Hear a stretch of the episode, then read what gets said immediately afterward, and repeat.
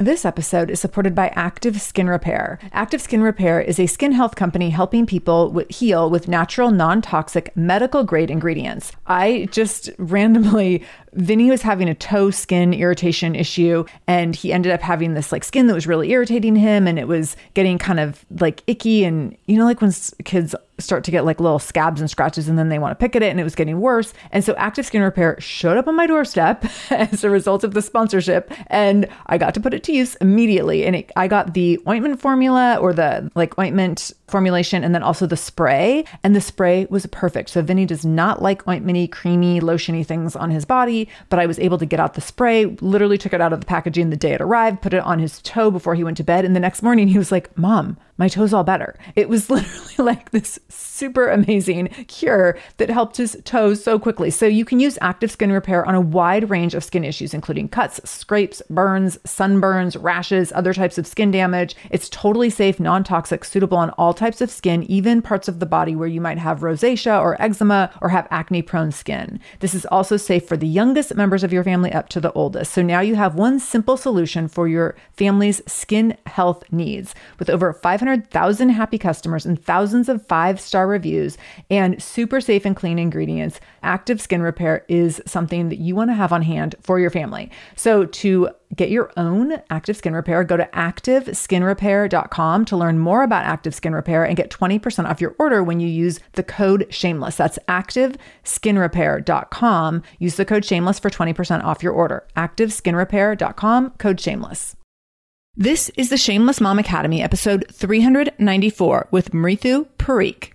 Show notes for this episode, including any links mentioned in the episode, as well as any discount codes from our sponsors, can be found by going to shamelessmom.com and clicking on episode 394.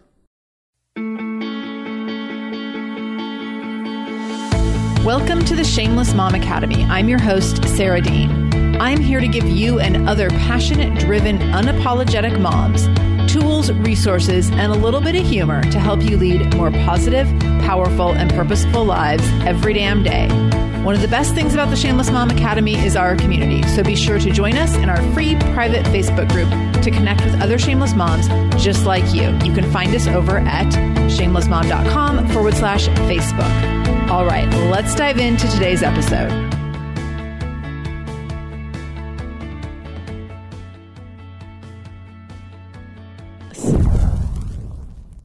Mridu Parikh is a shameless mom of two teen boys, a productivity speaker, trainer, and coach who helps high-achieving women skyrocket their time and their energy while squashing overwhelm. She excites, educates, and entertains audiences all over the country on simple strategies to stop feeling scattered, to overcome procrastination, and exceed goals professionally and personally. Her strategies on streamlining tasks and mastering habits have been featured in the Huffington Post, U.S. News & World Report, Good Housekeeping, and many other media outlets, in addition to her own Roku channel with over 200 videos on organizing. A former serial procrastinator, Mridu is a best-selling author now of Accomplish It, 7 Simple Actions to Get the Right Things Done and Achieve Your Goals. So listen in to hear her share how her practice of saying no has given her tremendous clarity, the power and importance of saying no to yourself, especially when you're in the habit of creating undue urgency, 3 tips to doing it all as a busy mom with lots of balls in the air, her BPS method to minimize overwhelm and stress, the number one things moms say is missing from their life and how to find it, and why she calls BS on people who say they can't have structure in their life.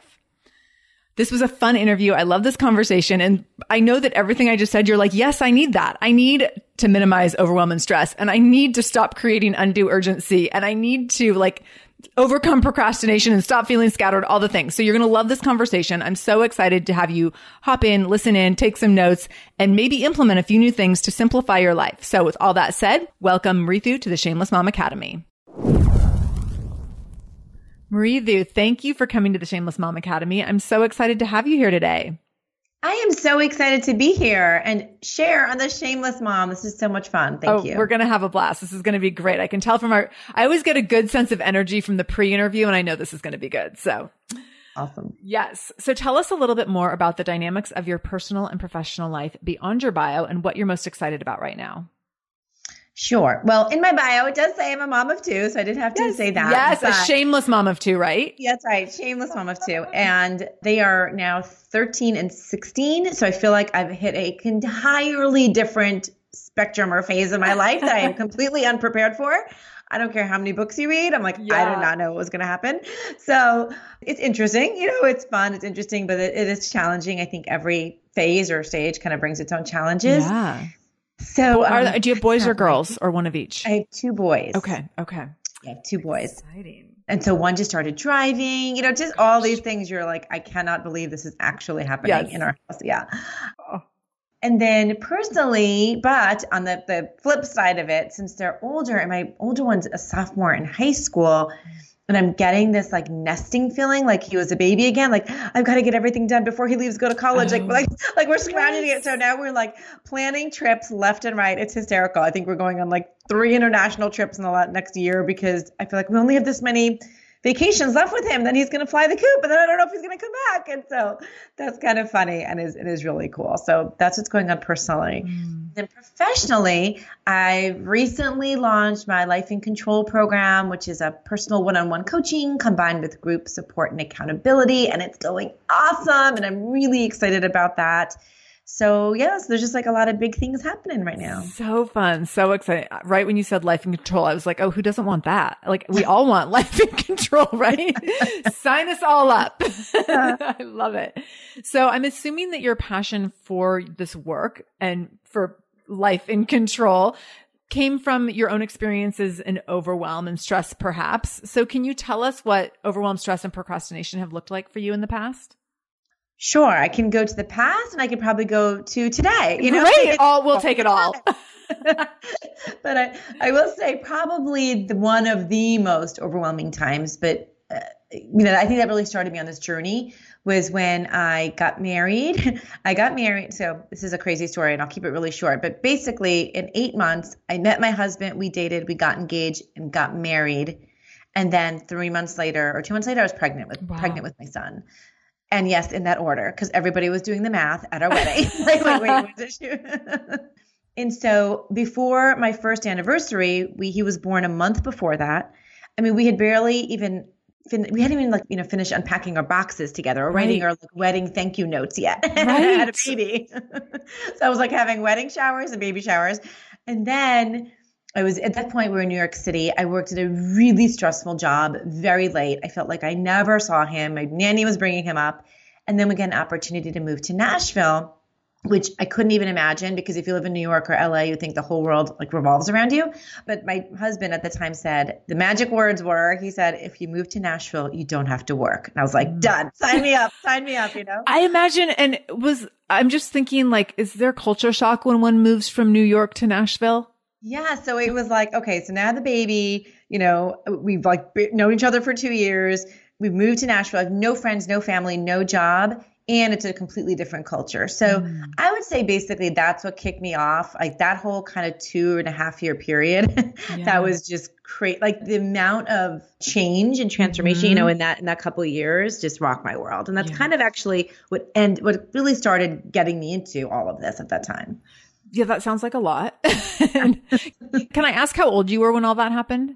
Yeah, I was married at 30. I had him at 31 and we moved at 33. Okay. So not 3 years. Yeah. Because I think that one of the things I noticed, I had my son at almost 37.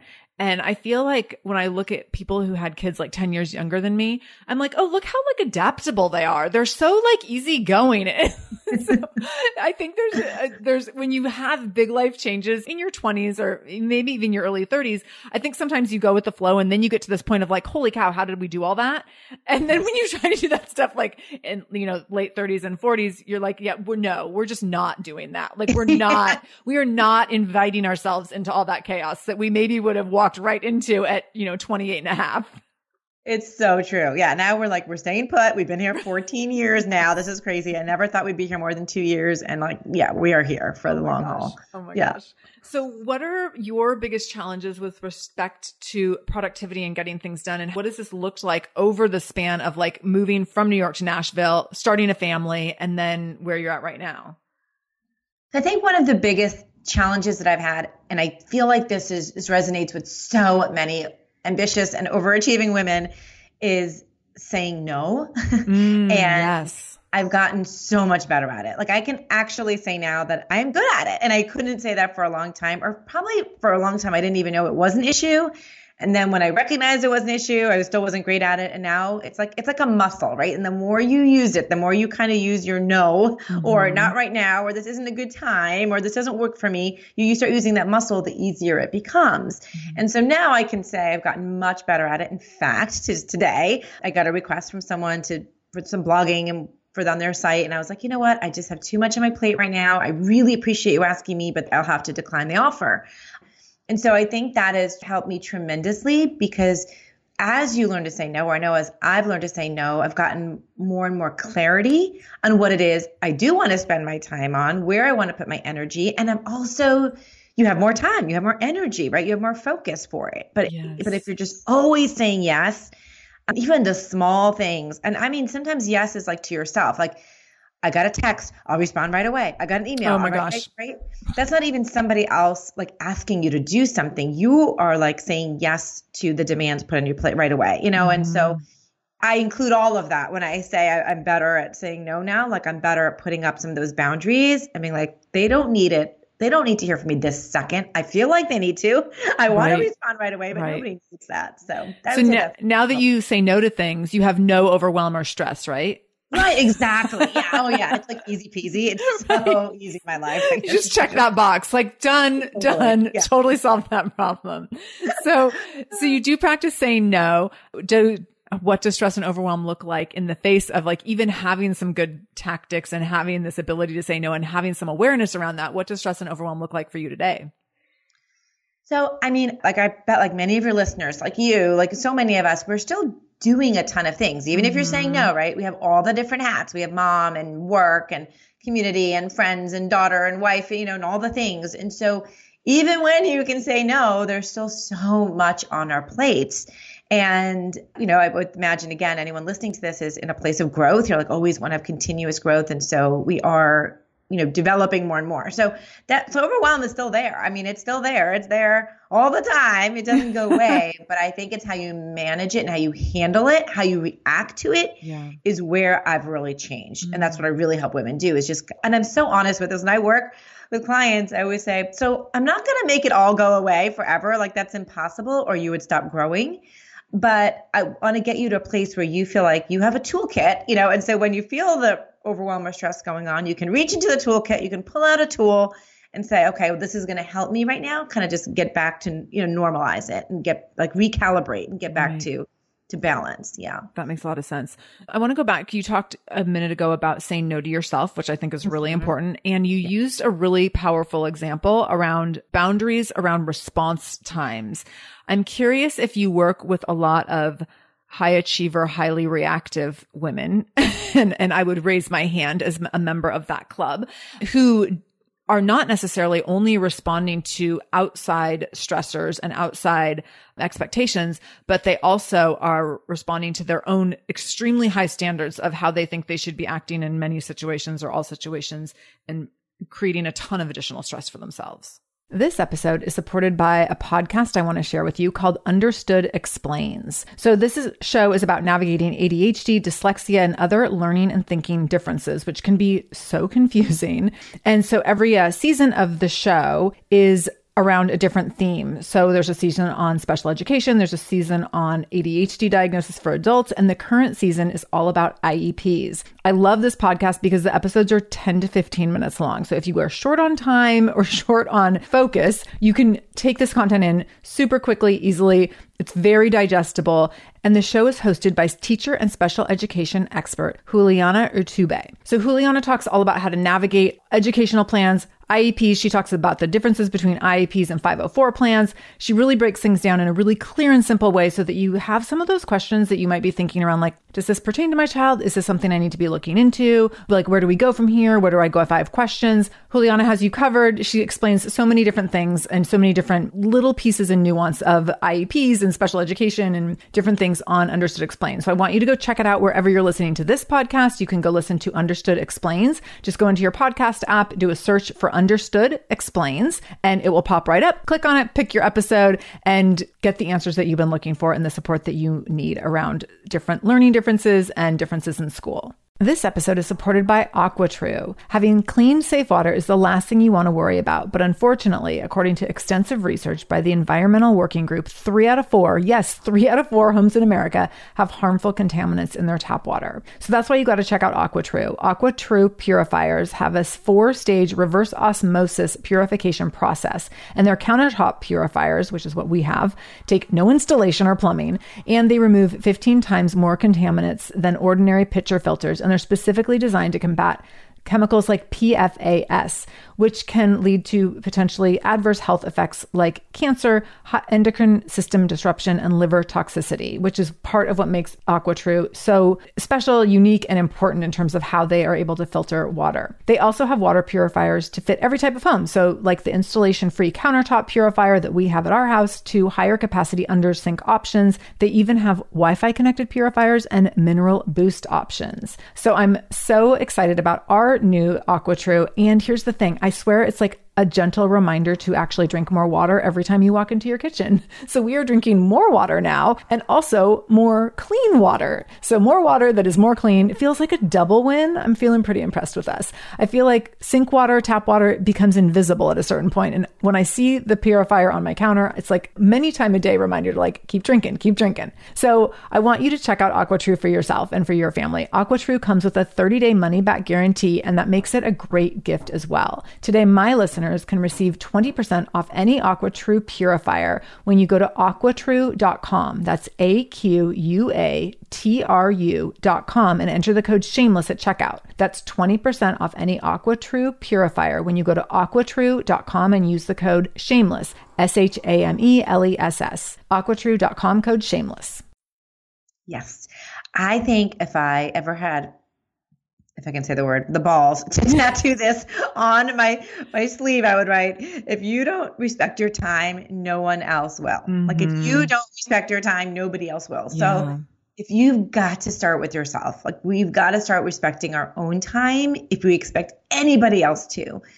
I would say, like, isn't there somebody in your life, like a friend or a family member or someone that you know that even sometimes you think, well, I shouldn't really reach out to them. I'll be bothering them, or I know if I send them a text, they won't respond for a day, or, you always have that person who isn't quite as responsive, or you almost feel like you're like taking advantage of their time, or, and then there are the other ones that, immediately, as soon as I send something, they're going to write right back to me, right? Like, that second, and not to say that one is worse than the other or better than the other. You just have different expectations because they themselves have created different boundaries around their time, right? And so they've kind of almost trained the other people's expectations of what to expect. So I'm not saying that people should not respond in a timely manner or should, not, be overachievers. It's just not that, but we do put undue urgency to tasks or requests or demands,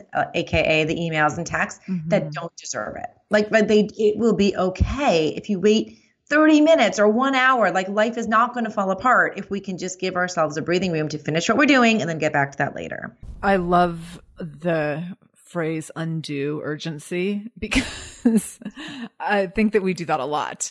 And it's not like we're not doing ourselves any favors. And I actually did an episode a couple months ago about how, train people how to treat you. Yes, and when we choose to make everything urgent, then people treat us as if we train people that we're going to always respond really quick to everything. And we're not doing ourselves any favors, but we're also not, the other thing we're not doing is we're not giving people an opportunity to like use their own coping skills sometimes. Yeah. And so we have like those friends, like very high need friends. And when you respond to them immediately all the time because you love them, which is great, but sometimes like people just want to throw things out there, and that's part of especially external processors. So they're just like throwing their stuff out there, shooting you texts or whatever. And if you're this highly reactive, responsive person, you're responding to it all immediately, and it's creating undue stress and a lot of undue urgency in your life and using up a lot of energy. And that person, sometimes they're just processing, like they're not in dire need of your response, but now you've created a dynamic where that's the norm for your relationship. And it takes a ton of your energy. Which is such a good point. You're totally right. It's like you become a crutch for somebody else, you know, that is such a great point. Yeah. I actually caught myself over the summer, and I talked about this a little bit on the podcast recently. Over the summer, I ended up working on a lot on the weekends because my childcare situation was real wonky with summer camps and things like that. And so I had less time to work during the week. And I noticed that once school started, my son got back in school, I was still working on the weekends, just like, oh, I'll just do a couple things and just pop in here and do this. Cause I was just kind of in the habit of like every day checking in on things because I had gotten in that habit in the summer. And I recognized at a certain point a couple weeks ago that now I've trained myself and other people to expect to hear from me on the weekend. And first of all, that's clearly a disservice to my own mental health and my own need for rest and restoration. But also I'm showing when I show up in my community or I'm responding to other people's messages, I am showing people who I coach around boundaries that I don't have good boundaries. I was like, oh, this is really bad. Like I'm being a really bad role model by like, you know, responding to work messages on a Sunday at 2:00. And so I think there's that piece of it too. There's like the train people how to treat you. And then there's also, what are you modeling for people? And do you want to be modeling that for people, that you are someone that has no boundaries and that has, you know, that's constantly giving to others before yourself and not taking good care of yourself? Absolutely. Do you use that Boomerang app?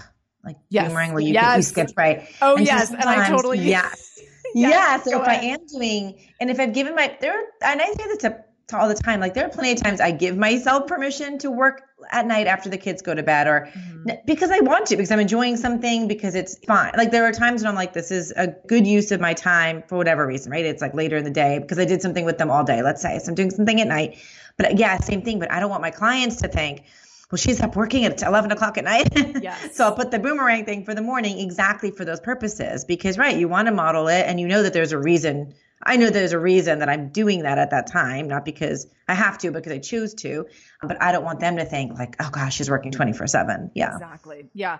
I will do that if I'm in my inbox and an email comes in. And I don't want, because I really try to not spend much time in my inbox. Like I don't love it at all. But so I don't want to ever set the tone that like I respond within 15 minutes. So I will respond. I will type out an email as soon as it comes in every now and then, but then I'll schedule it to go out like 6 hours later. Yeah. Perfect. Yeah. I do not reply in 15 minutes. I reply in 6 to 24 hours. Absolutely.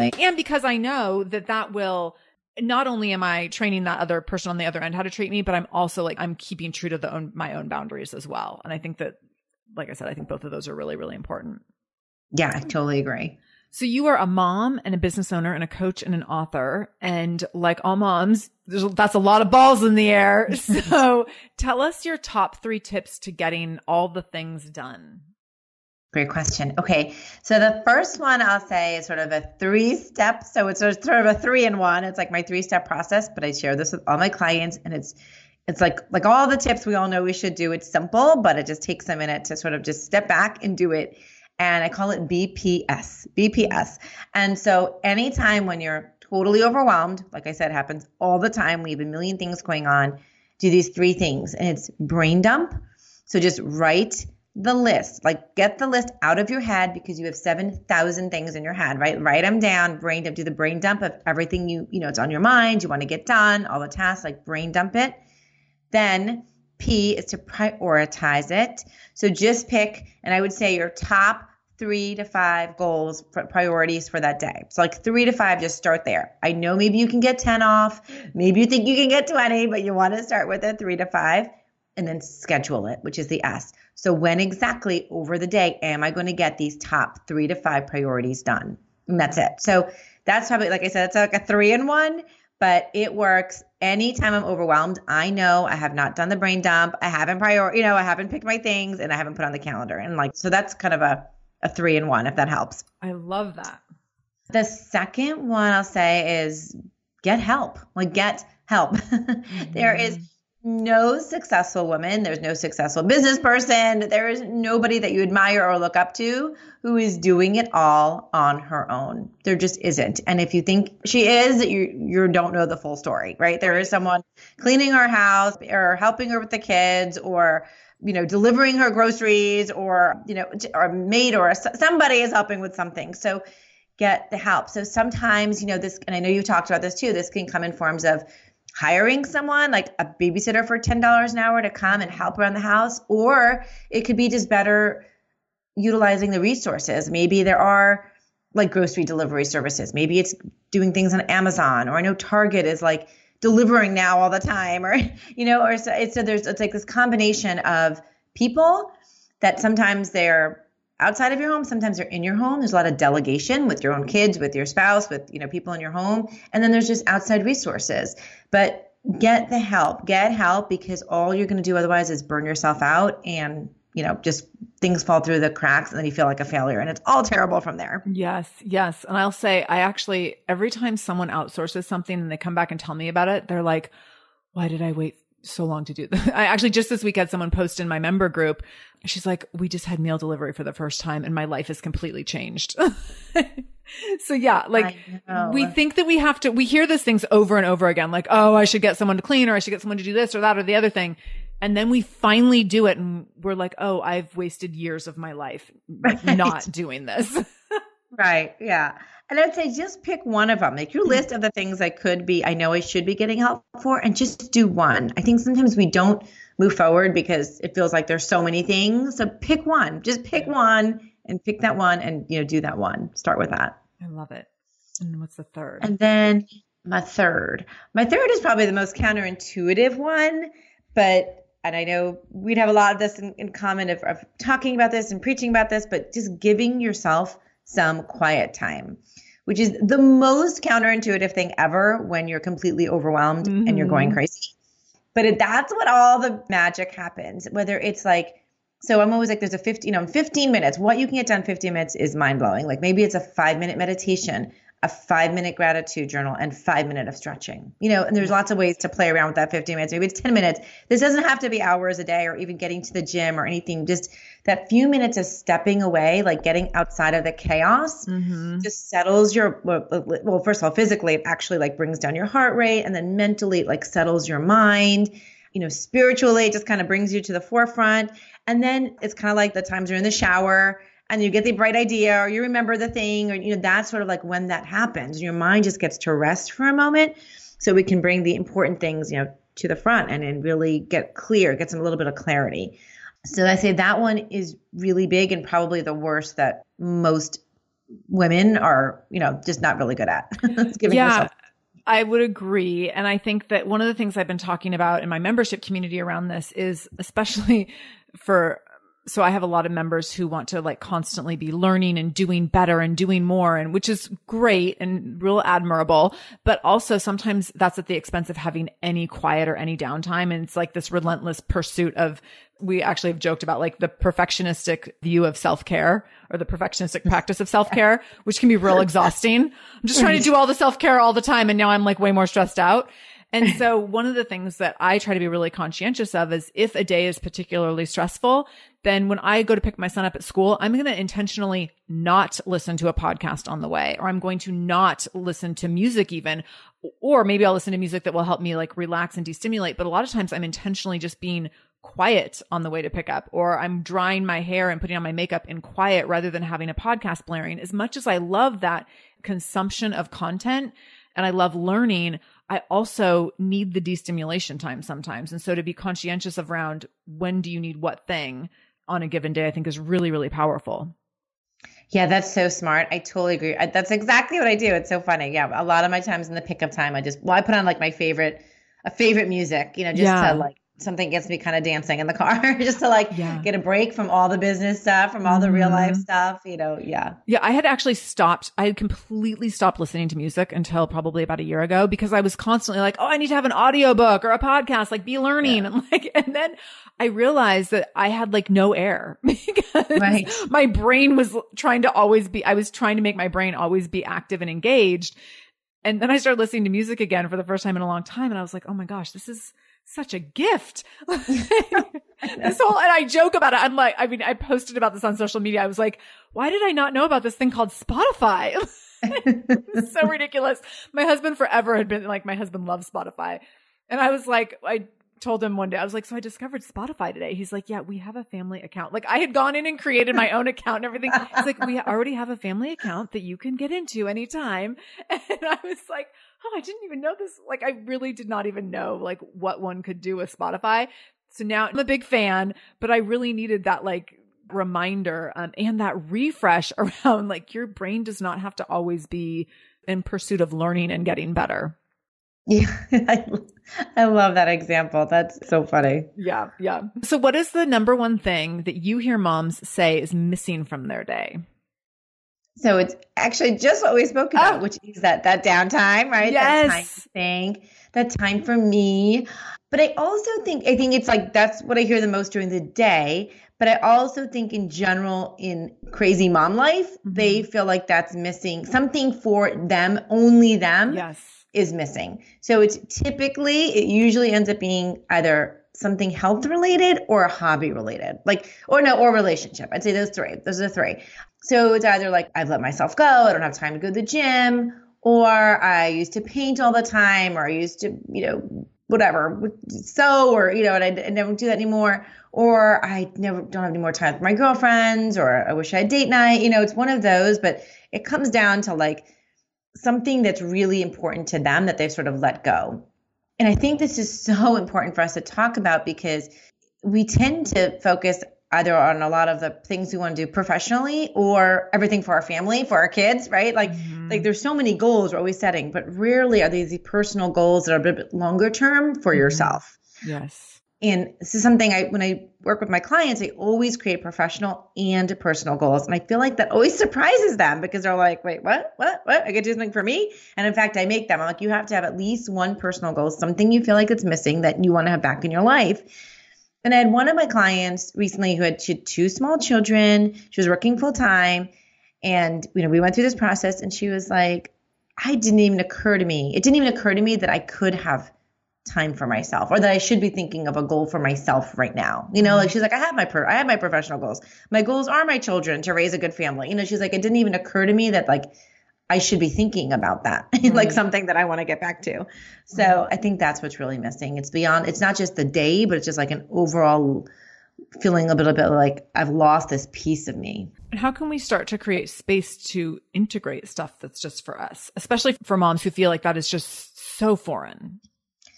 Well, first is just getting clarity on what that is. That sounds so basic, Sarah. I know it sounds hard, though. Moms say that to me all the time. They're like, I would love to have a passion. How does one go about finding that?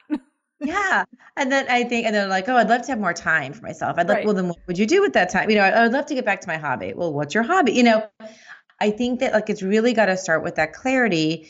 And there is something that you love doing. Maybe it is music. Maybe it's reading books. Maybe you used to read fiction books and you didn't. Maybe it was drawing. Maybe it was just going to the movies. Maybe it was, everybody has something they really enjoyed at one time or would like to get back to, or, I think you just got to get really clear and be thinking about that. What is that thing that, to quote Marie Kondo, to spark joy? What sparks joy to you? Yeah. What would make you feel really good?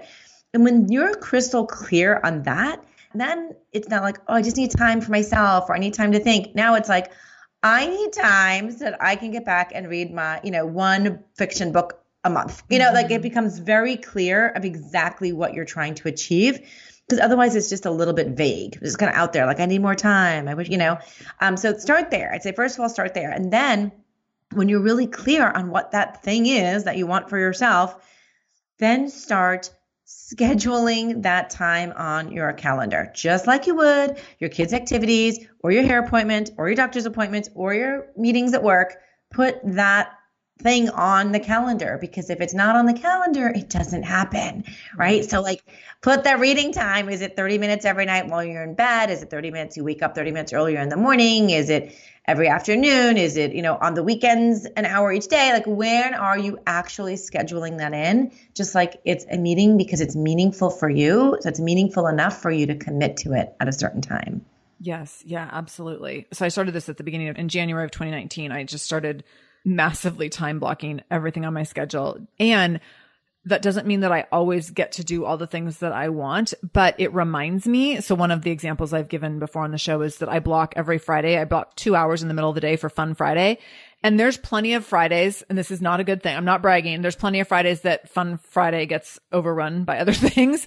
Right. But here's the thing. If I choose to schedule something else during that time, Fun Friday still stays on my calendar. So when I go to do the other thing that I've chosen to put in its place, so for example, tomorrow I'm doing an interview during that time, I will get a reminder that Fun Friday is supposed to be starting. And then it's this accountability check, you failed at Fun Friday this week, which is really valuable to me because it reminds me like you didn't do what you said you were going to do. And so what are you going to do about that? And so I often will say, okay, since I needed to do something else in that time, now what can I do instead? And even if I don't get a 2-hour block, I'm like, what can I do for 15 minutes tomorrow for Fun Friday? That I can still have something in that in place of, you know, make some sort of substitution, because I think that, like you said, if it's not on the schedule, it doesn't happen. And if it's not on the schedule, we will lose all sense of awareness of it. And so I think that even if I, like I said, if I override it with something else and I still have a reminder on there that's like, oh shoot, you're supposed to do Fun Friday today. Like, It's totally true. Yeah. It's so true. So funny. I have on mine on Friday. So one of my big goals for this year, because actually very much in keeping with what we're talking about right now, is getting a handle on my photos. Like, it is out of control, like the photos. And so I have this whole schedule of what I want to do and making these photo books and all this stuff, whatever. But I blocked out an hour and a half every Friday, and probably for literally the last month. And it's the last, like, that's like 3:30 to 5, like that last part of the day. I haven't done it. We've been traveling. We've had like a soccer game, you know, we've had something. And it's so funny you say this, because tomorrow I'm looking at my schedule and I was like, oh, it's free. Like, I'm not doing anything. Like, I'm getting back to my photos. But you're so right. If I hadn't seen it there because I'd missed it for the month, I probably would just completely have forgotten about that whole project. Yes. And so you're so right. It completely heightens that awareness and just kind of, yeah, life doesn't go perfectly, but you have some, like a roadmap or something to get back to when you can.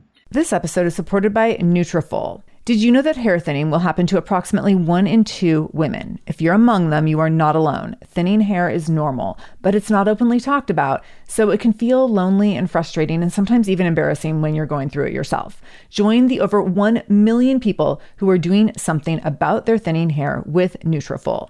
Nutrafol is the #1 dermatologist-recommended hair growth supplement, with over 1 million people seeing thicker, stronger, faster-growing hair with less shedding. Oh my gosh, I am a heavy shedder, so if you are a heavy shedder, or if you are someone who's wanting to thicken your hair, I definitely want you to try out Nutrafol. I have loved using it myself, and I know multiple other people who've used it and have found great results. While many supplements rely solely on ingredient studies, Nutrafol clinically tests final formulations to ensure their efficacy. In a clinical study, 86% of women reported improved hair growth after taking Nutrafol Women's Hair Growth Supplement for 6 months. To get started, you can take their hair quiz on Nutrafol.com, which will give you a personalized health plan based on your special root causes. Nutrafol is committed to helping you identify root causes of any shedding or hair loss so that you can really start to rebuild healthy hair in a way that is customized to you. So take the first steps to visibly thicker, healthier hair. For a limited time, Nutrafol is offering our listeners $10 off your first month subscription and free shipping when you go to Nutrafol.com and enter the promo code SHAMELESS. Find out why 4,500 healthcare professionals and hairstylists recommend Nutrafol for healthier hair. Go to Nutrafol.com. That's Nutrafol.com, promo code SHAMELESS. Nutrafol.com, code SHAMELESS. This episode is supported by EarnIn. Life doesn't happen bi-weekly, so why should payday? The money you earn now can be in your hands today with EarnIn. EarnIn is an app that gives you access to your pay as you work, up to $100 per day or up to $750 per pay period.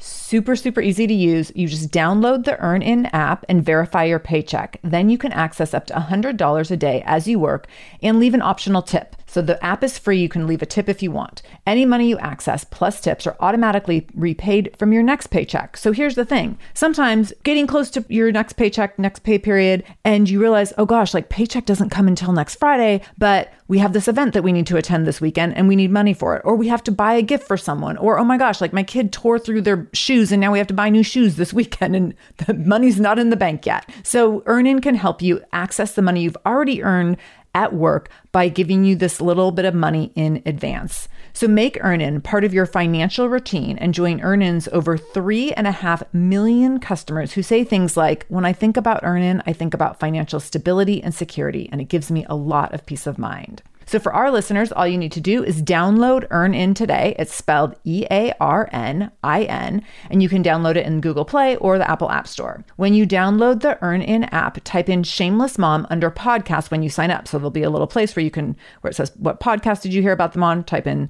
Shameless Mom under podcast. This helps to show support for our show and our advertisers.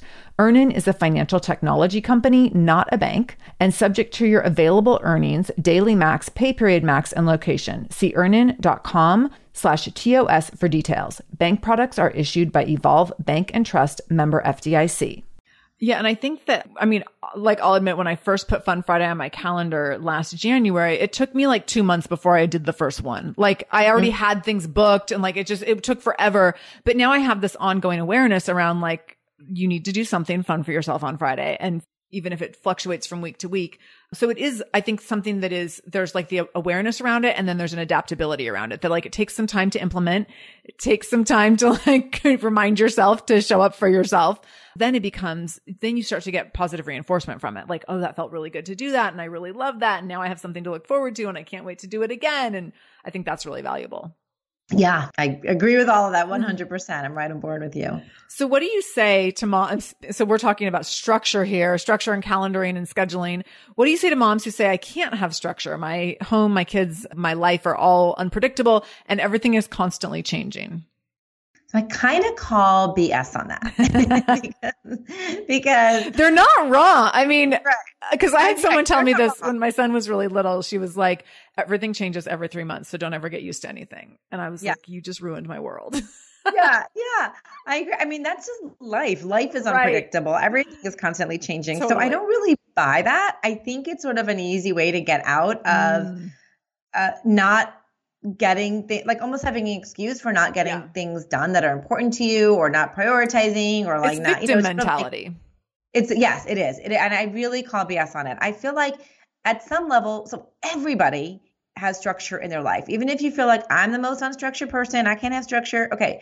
You get your kids to school on time. You get yourself possibly to work. People in your family are fed and bathed, even brushing your teeth at night. Like, that is all structure. Like, there is some level of structure going on in your life.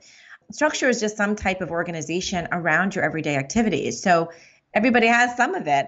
So to think that you don't have any it's just not true, first of all. So it's a mindset, I think, that keeps you in that, like, stuck mentality of, like, why I can't get past, what I'm doing right now, or how life is, and why it's operating that way. So first of all, I'd say change that mindset, because you already have some structure. We just want to make it a little bit more routine. So it helps you achieve your goals, not feel as much as kind of in this self-sabotaging failure kind of place, and just moving forward. And like you mentioned, be a really good role model too for your family and your kids. So given all that, if I put all that aside, I'd say one thing is that I think that people who do have that mentality feel that if they put structure in place, every single moment of their day is going to be planned out, right? Like, everything is going to be in a structure. And it's just not like that. I mean, and that brings you back to that top. Remember I was saying, pick your top 3 to 5 priorities. Pick just your top 3 to 5 priorities for the day and plan those out over your day. That does not take you 16 hours, right? It should be 30 minutes here, 45 minutes there, 50 minutes there, an hour there, And so when you start giving yourself just some priorities to shoot towards and not packing out every minute, you allow flexibility. So when things do change, when your kid just vomit in the back seat, it's okay. You can clean it up and then move the time that you had on your calendar, because you've left some white space, right? You're not, like, blocking out every minute, and you can move it and get back to the plan. Yeah. I think that there's this feeling of, I feel like trying to, I don't know, like, and I'm always trying to, like, watch what I eat, or, be healthier. And if one meal, I totally blow it, or like in between, I just eat like a plate of cookies. I mean, one response could be like, oh, I'm done. Forget it. I'll start over next month or next week. Or I could say, all right, that sucked. I really fell off the wagon, but I'll eat a healthier dinner tonight. I think it's the same way with your schedule. You can have something planned and it go totally awry, and you can either just throw it out the window and say, I can't do structure. Or you can say, all right, that didn't go as planned, but I'll just pick it up, in 1 hour from now and get to the next thing I was planning. So I think that's really how we have to go with it is, yes, life is changing and life is unpredictable, but it doesn't mean that everything just, you know, gets thrown out the window all the time. Right, right. And what do you say when someone does have those? I mean, and I'm curious if this happens in your programs. I think inevitably when we decide, we're like, I'm going to take control of my schedule. I'm going to take back my time. I'm going to do things for me. And we're like, Monday's the day. And you designate this time in this place and you're super excited. And that is literally like, that is always the day that your kid gets sick or that your husband falls down the stairs or that you do something. Like, it always happens. And so what do we do when we have these like periods where we're completely motivated and then completely derailed? And how do we get ourselves back on track or remotivated to go back to those things that, you know, took a lot of motivation to get started with in the first place? That's such a good question because that is so real life. I'd say start small. Yes. So typically, one of the reasons that even does happen, like, yes, you're right. That's the day everyone will get sick, or that's the day, you know, something just terrible happens. But chances are you planned so big for that day that you completely lost all your mojo, right? So if you're like, I want to clean out the entire garage today on Monday, that's what I do, you know, that is so ridiculously big. Like, even if things went perfectly, chances of you getting that done is going to be, you know, not happen. It's just too much. Right. But if it was like, I'm going to go through this one box in the corner of the garage, you know, that is a lot more likely to happen whether your day is derailed or not, you know, and it's not such a big blow when it doesn't happen because it's like, oh, it was just a box. I can get to it later. Again, move it around, pick it up in the morning. And so I think you almost got to start there is when we're planning, don't over plan. Don't plan for these whole days. Don't plan. I always will just plan on like 30 minutes at most, you know, 30 minute blocks at most, because everything else is too unpredictable right now. And also there's this idea of small wins. Like, the more small wins you can build up over your day, the better you feel at the end of the day. So if you only were counting on one win, and that was to organize the garage, and that didn't happen, well, guess what? You feel like a big failure.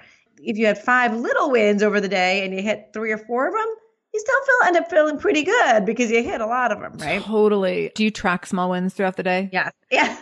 So I go through phases where I'll like literally write down things. And sometimes things I write down, I'm like, people would laugh if they were to look at this, but it makes me feel so good. And there's days where I'm not working on big projects. And so I can't at the end of the day be like, major accomplishment done. So instead I'm tracking like little things and feeling really, really good about that. And it makes me feel like at the end of the day, on a day where I don't really feel like I accomplished something that truly moved the needle, quote unquote, I've still accomplished things that matter or things that matter to me, even if they might be laughable to others. Yes. And this is like another thing that women are terrible at, which is like celebrating the small wins, right? We're like, everything has to be a big win. And we do so much during the day and there's just no gratitude for ourselves, like self-gratitude on like everything you've gotten done. Right. We always tend to focus on what we didn't do instead of what we did do. So if you get like 20 things done on that list, but you didn't get the 22nd. All we're doing is focusing on the, 21 and 22 instead of the 20 we did. So exactly. Yeah. And I think we focus on what we didn't do. And then we focus on everyone else over there. We got to number 20, but those other moms that pick up, they got to item 25 today. That's right. Yeah, they did. Sure. and then when we actually have a conversation, we were like, oh, they only got to number 13. We're good. Yeah. Yeah. So all of our lists are too long, so it's fine. That's right. I love it. So tell us about your book, Accomplish It, 7 Simple Actions to Get the Right Things Done and Achieve Your Goals, and the biggest takeaways that you want moms to get out of the book. That title is a mouthful, but I am so excited about this book right now. But I've got to tell you, I was so nervous when I released it because I get really personal in it. And I've heard, though, now I'm so excited about it because I've heard from so many women that they feel like they're reading about themselves or their lives. I hear this, like, people writing to me like, how did you know what was going on in my head? How did you know what was going on in my life? Because I get into the really messy and the real and hysterical stuff that happens, right? And so I'd say, and it's broken up into the 7 simple actions, and actions is an acronym for 7 actions, like ACTIONS are there's 7 actions. And so they're broken up into those like 7 chapters. So there's like great stories, I think stuff that all moms and women can relate to, and then how to take a simple action on that to get out of that overwhelm or the chaos. And so what the biggest takeaway that I would want anyone to get from that is to focus on just one, like embrace the simplicity. So I end the book, spoiler alert, I'm just telling you, they end it, it says, okay, you've read all through these now, and hopefully 1 or 2, or maybe all 7, like hit a chord with you. but just pick one. Pick one of the seven, go to the chapter. There's the 7 chapters. Here's like your recap. And now, which is the one that you're like, okay, that is so me, like, or I absolutely need to do that, that really resonates with me, and take action on that. And that is how habits are built. And that's how transformations are made, not by doing 7 different changes at one time. Yes, totally. It's just picking one. So that's what I really want people to take away from it, is that, it's fun and it's real and it's messy and it's life, but it can be simple if we allow it to just be simple and focus on one. Right. I think it also helps a ton to have it be relatable. Yeah. People are like, oh yes, I see myself in that. And if you can see yourself in the messiness of it, then you can also see hope for yourself when you see, you as the writer having a result or positive outcome as part of a solution. Yeah, definitely. I met my roommate from college, my freshman year roommate, and we're still really good friends. And she just texted me when she was reading it. She's like, did you really do that? It was so funny throughout the book. I'm like, yes, this is like actually my life. I know it doesn't seem like it, but so I know funny. It seemed like I got it all together, but it was pretty funny. I love it. Oh my gosh, it's so funny. Well, and I also love that I think there's so many of us that look at other women thinking that they have it all together, and none of us do. And I've been blown away, especially in the last 5 years or so, as I've gotten to hang out with some really, really successful women. I've been blown away by how little anyone has it together. Like, it's such a relief. Everyone's figuring it out as they go. Everyone has their stuff, their mess. And we always will, even though we always feel like we're in pursuit of making the mess get less messy. We will always still have our mess. Always. Yes. And that's what makes life interesting. Yes. So. And we become better managers of our mess. We do. We do. Good. Yes. So tell us in what ways you are currently showing up as a shameless mom. I try. So for a long time, I was actually keeping a list of I was trying to do this daily challenge every day. So I will say I've fallen off my list, but I think it has become, like I was saying earlier, like a muscle I've been using. And the daily challenge was doing something out of my comfort zone every day. Ooh, I like that. But I did it and weekends were off. So it was just like Monday through Friday. Weekends are comfy and cozy. That's right. That's like, that's comfortable. And it was really cool. But I think it's almost, I'm still doing things and not writing it. I'm not quite tracking it quite as much, but because I've been using the muscle so much, things just aren't as scary. You created a habit. Yes. It's like things, I would definitely not say nothing's out of my comfort zone. I mean, there's a lot of things out of my comfort zone, but it's become so much less scary and less uncomfortable for me. So this could mean anything from like jumping on a Facebook Live, which I hated. And now I'm like, all right, I'm just walking back from the gym and I'll jump on one. Like, it has become like not a big deal, like for me. Nice. Or like reaching out to you, Sarah. Like when I was, and I would be like, I know. I'd be like, oh my God, would she ever even want to talk to me? Will she, and now I'm like, all right, reaching out to all these people. I'm like, this is fine. Maybe they'll say yes, maybe they'll say no, but it's not a big deal. Or even if it's like dealing with a pile of papers that I've been putting off forever, like that's out of my comfort zone because it's a lot more comfortable to just let it sit there. Right. And so even that would be one of those things. And so I would say that's just how I'm trying to live my life now. And you're a great inspiration. It's like just doing something every day that feels a little brave or a little bit uncomfortable or just a little bit like a stretch out of what would, just keep me really warm and cozy. And that's what I'm trying to do. I love that. And I have to say, when we do that, I think that what we realize is nothing is really that big of a deal. But we make things a really big deal. Like going on Facebook Live, we're like, oh my God, what if I die? Like, but you're not going to, it's going to be fine. Or what if I reach out to someone to be on their show and they say no? Well, so they're probably not going to say no. And also if they do, oh, well, there's other shows you can reach out to. So we create like such catastrophes in our mind. And like, it's all fine. It's all totally fine. And I remember I was training for a half marathon when my son was 1. And I remember showing up for the 11-mile training run with this running group. And I was freaking out. It was a super windy day. I was completely convinced that a tree was going to fall on my head. I literally was like, said to the coach, I'm like, I think I should have worn a helmet. Like, what if a tree falls on my head while I'm running 11 miles and then I die and then my son doesn't have a mom? And she was like staring at me like I was crazy. And she said, she's like, you're going to be fine. And I was like, no, like I need more than that. She's like, I'm just telling you, you're going to be fine. And then I was like, this run's going to be really slow because it's so windy. She's like, you're going to be fine. And she said it like 18 times. And I was actually really annoyed. And then we got done with the run and I was like, that's all you need to know is you're going to be fine. Like whatever the big, huge thing is where you think you're going to die in the windstorm on a run, you're going to be fine. And so just do the thing. Yes. Yeah. I think the question to ask ourselves is this going to kill me? And then if the answer is no, then probably you could do it. Yeah. Right. Right. I was actually in an event a couple of weeks ago, and this woman was talking about her coach, and her coach always says to her, when you do this, it's not going to make you pregnant and it's not going to make you die. So you'll be fine. So that was like her barometer for like everything. Is this going to make me pregnant or kill me? Nope. Okay. I guess I have to do it then. That's so funny. I love it. Yeah. It's pretty funny. Oh my gosh. This has been so fun. I so appreciate you being here. So can you tell our listeners where they can find you, where they can connect with you, where they can get the book, all those kinds of things? Sure. Yeah. I am all things Life is Organized. So lifeisorganized.com. I'm on Life is Organized on Facebook. I'm really mostly on Facebook. I'm not that great about the Instagrams, I got to tell you, but I'm on there. Okay. And if you come on over to my site, there is a great little download that you might enjoy, a free download called 21 Killer Hacks to Stop Feeling Overwhelmed. And that's lifeisorganized.com/hacks, HACKS. But shoot me an email if you get on there, connect with me on Facebook, do all the things, because I love to connect and I love to talk, and obviously I can talk forever. So yeah, come on over. And you can also find out about the book there. There's a link right there to the book, or you can just go over to lifeisorganized.com/accomplish it. Nice. Excellent. So we have all that. We'll have it all linked up in the show notes for you, starting with the website over at lifeisorganized.com, and then everything else you just mentioned, so people can reach out and connect. Thank you so much for being here. This was really great, and I really appreciate you taking the time.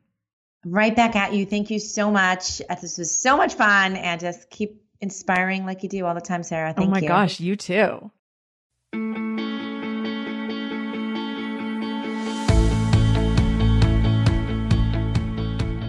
Thank you so much for joining me in the Shameless Mom Academy today. I really, really appreciate you being here, and I hope you learned something new. As always, this conversation will be continued over in our free private Facebook group. You can join that group by going to shamelessmom.com/Facebook to connect with other shameless moms just like you. Additionally, if this is your first time listening to the show, know that we are here every Monday and Wednesday with a brand new episode. So make sure you subscribe. Go to whatever podcast app you use and subscribe to the show so you never miss an episode. You can do that directly if you go to shamelessmom.com/review. That will put you in Apple Podcasts, where you can click on the subscribe button, and you can also leave a review. If you scroll down a little bit, you can leave a 5-star review. You can write a few sentences letting me know what you thought about the show. If you let me know how the show has impacted you in becoming a more shameless mom, you might be nominated to be Shameless Mom of the Week. Also, please share this episode. My goal is to help more mamas be more shameless every damn day. So please do share this episode. You can take a screenshot of the episode on your phone and then share it out on social media. Tag me at the Shameless Mom Academy on Facebook or Instagram. I'm quick to reply and eager to send you Facebook love, and love to be connected to all of you. So again, thank you for being here. I can't wait to be back here again with you in just a couple days. And until then, no matter what you do today, make sure you do it shamelessly.